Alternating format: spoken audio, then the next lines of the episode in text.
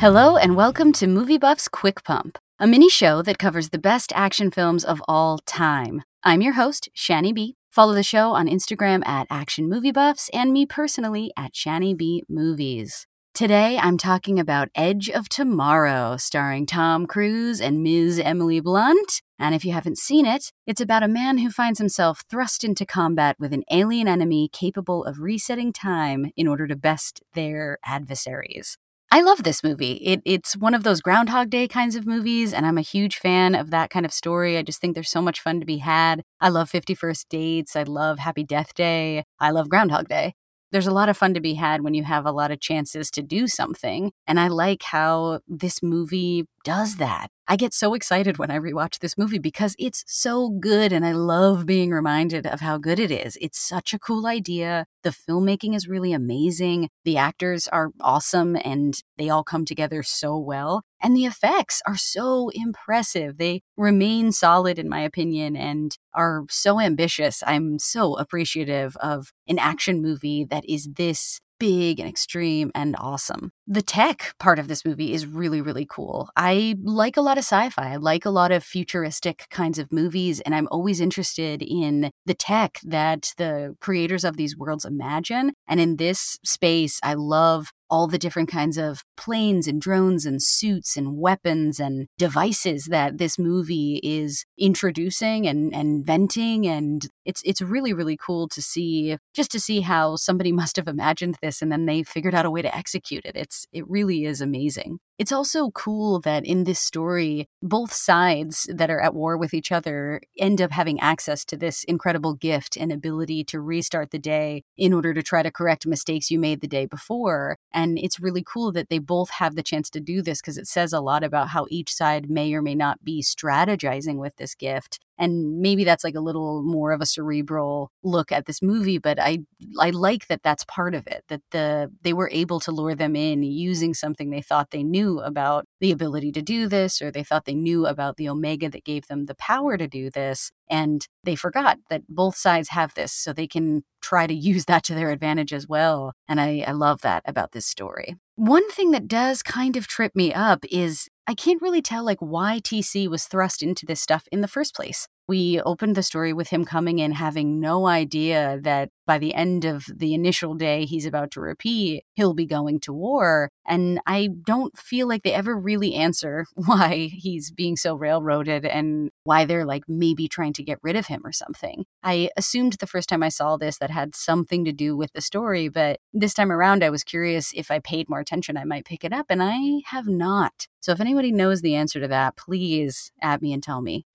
Let's start with the performances. Obviously, this is another TC gem, and he brings everything we want him to bring. He's so good in this, like he always would be, and he's got that great sense of humor of starting out as a guy who is really not a soldier, just a regular guy, wrong place, wrong time, and then does an amazing job of portraying that guy's journey towards being pretty badass, knowing everything, bawling out, and then having amazing sequences where he kicks ass because we know he's repeated and learned these things.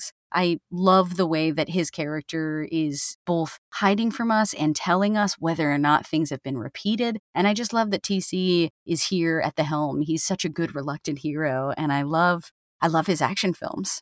Another person whose action films I love, but who seems like they're sort of they're on the fringe, but in my opinion, a regular in the action genre, is Emily Blunt playing Rita, being referred to as the Angel of Verdun, the place where she was able to secure a victory against the aliens. What we come to find out later is the only reason she did that is because she had, she was able to restart the day and learn the weaknesses and then have a victory. And her character is heady. Her character is equal to the character Tom Cruise is playing. And she's just been there first. So she's kind of our shepherd through this thing. And nobody but Emily Blunt could do it. She's like a new age badass Ripley. And I think she should be in all of the action films. I love her in this.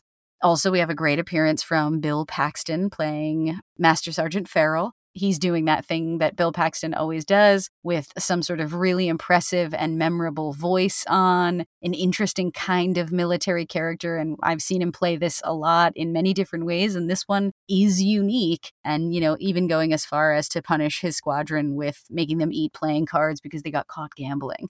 I love seeing some classic Bill Pax up in here. Nothing brings me more joy than a true character actor. And this is such a proper movie because it, of course, has these kinds of folks in it.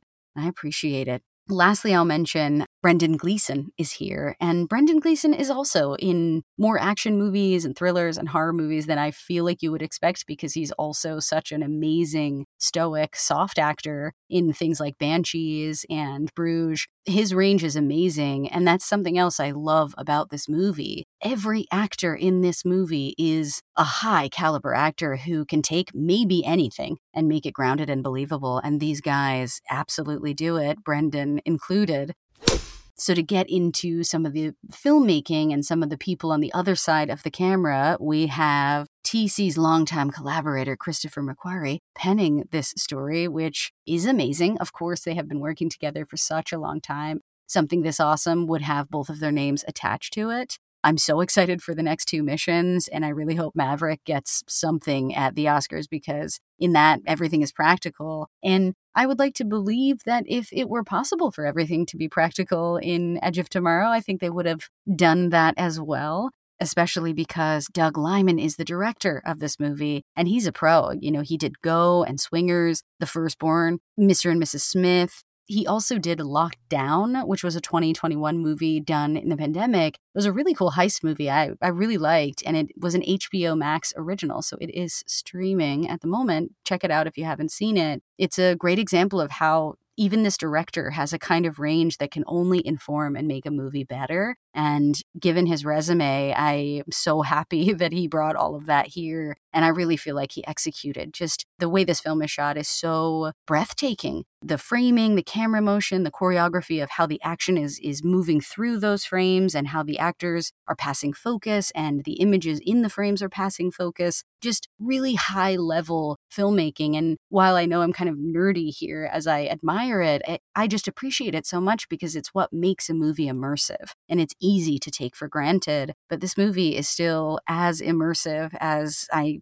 want it to be and I hope it always stays and I have to think that Doug Liman is the main person responsible for that because you know he's in charge. Director's the boss I will say that the CG in this sometimes is really, really good and sometimes is a little funny. I almost wish sometimes that this movie came out like just slightly later so that it would have the precision of modern CG. But then I also am grateful it didn't because I feel like there's still the right kind of practical stuff in here. And I am always grateful for that the specific sequences that really stood out for me have to be that initial invasion drop scene. Being thrown into this world with TC, watching all of this stuff happen for the first time, wondering what I'm supposed to pick up or what I will or will not get to see again, and just trying to take as much in as I can. I just find the sequence to be so overwhelming in the best way. A packed sky, the amazing free fall shot of him in the sky, the big picture of sort of what we're going to see the specifics of later that we don't even know yet, but that are being planted in a meaningful way, even though there's so much chaos happening.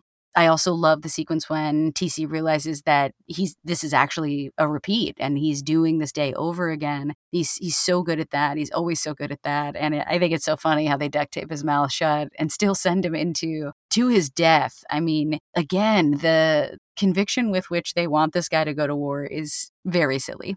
I also really love the montage of her shooting him and then the guy calling him maggot as the as the cycle reminder, the rhythm of that and how funny it is. You know, this movie can be dramatic and it can be filled with action and thrilling, but there's also a kind of heart and a kind of comedy in it that someone like McQuarrie would totally write a character to do and somebody like TC will always play when he tries to go to London and they all come down the river, I love the idea that at first it seems like this is all happening far away from things, but watching those things come up through the river was really exciting and it gave me like Terminator 2 vibes. So I just as an image, as as a moment there, I really, really like it. And then of course the Paris stand is an amazing sequence. Just so much happening. TC in a suit hanging out of a plane and then being dragged as the plane crashes and then rolling and being like, I'm okay. Just all of the things that make an action movie great. And the final sequence of this film really doesn't disappoint, in my opinion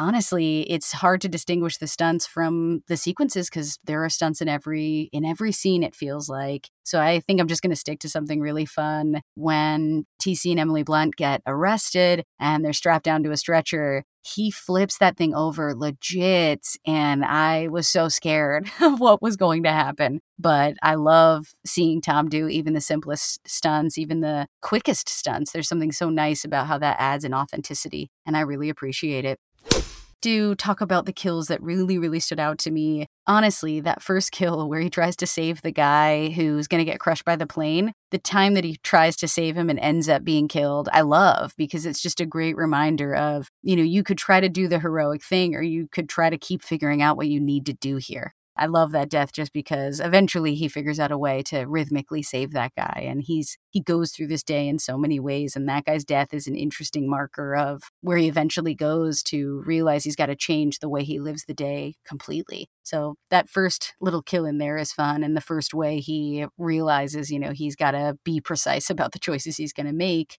I really like when he breaks his back while he's training with Emily Blunt and he's like, no, no, I, I think I think I'm okay. And she's just like, boom, reset. It's kind of fun. It's in that montage space where they're training and it's the cheekiness mixed with the fact that like we are talking about him dying every single day. He just resets so it it takes some of the sting out and I appreciate the fun we can have with some of those kills.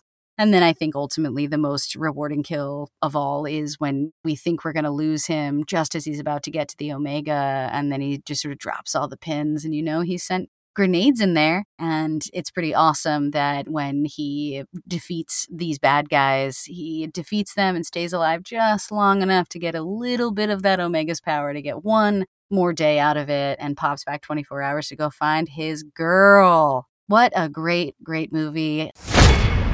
I think that about wraps it up for me. Thank you for listening to Movie Buff's Quick Pump and for breaking down The Edge of Tomorrow with me. Follow the show on Instagram at Action Movie Buffs, and you can follow me on Instagram at Shani B Movies. Thanks again for listening. Hope to see you next time on Movie Buffs Quick Pump. Stay buff.